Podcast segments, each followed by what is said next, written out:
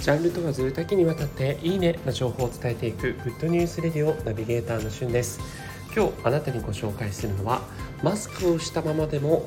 iPhone のロック解除ができる新しい Apple Watch の機能についてご紹介いたします。もうねマスクを着用しての iPhone の操作で一番困るなと思っているのがやっぱりこう Face ID のロックが解除しづらいという問題ですね。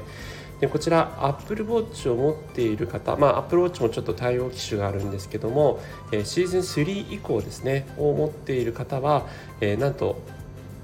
マスクをしたままでも Face ID が解除できるというそんな新しい、えー、iOS がリリースされました、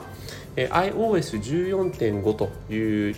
状態にまずアップデートをしていただいてで、えー、かつですね、えー、Apple ウォッチもですねシーズン3以降ということなんで、まあ、通常ですと3万円弱するんですが、えー、まああの中古とかで買うと1万円以上とかで買えるみたいです。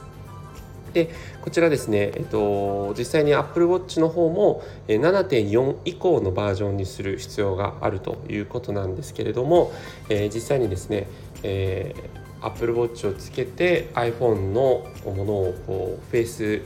ID がですねマスクをしたままでも解除できるようになるとで1回はですねちょっとこうあのー、パスコードを入力しなきゃいけないんですけども2回目以降とかは、えー、もうアプローチをちゃんと、えー、手元につけていれば解除できるしかつですねまあ身の覚えのないようなこう解除のコマンドが来た時は Apple Watch 上でこうロックっていうのをすることもできますので、まあ、セキュリティ上にもこう安心な機能が備わっています。でこちらあの実際デフォルトでなるわけではないので設定する必要があるんですけどもまあえー梶ヶ谷電気店というですね YouTube チャンネルがございましてあの家電芸人でおなじみの梶ヶ谷さんが分かりやすく解説をしておりますので、えー、実際にそのロック解除するためのですね iOS14.5 を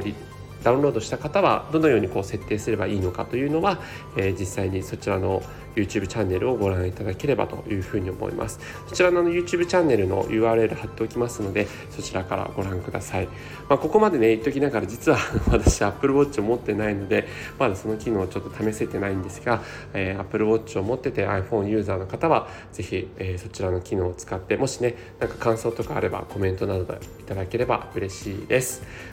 それではまたお会いしましょう Have a nice day!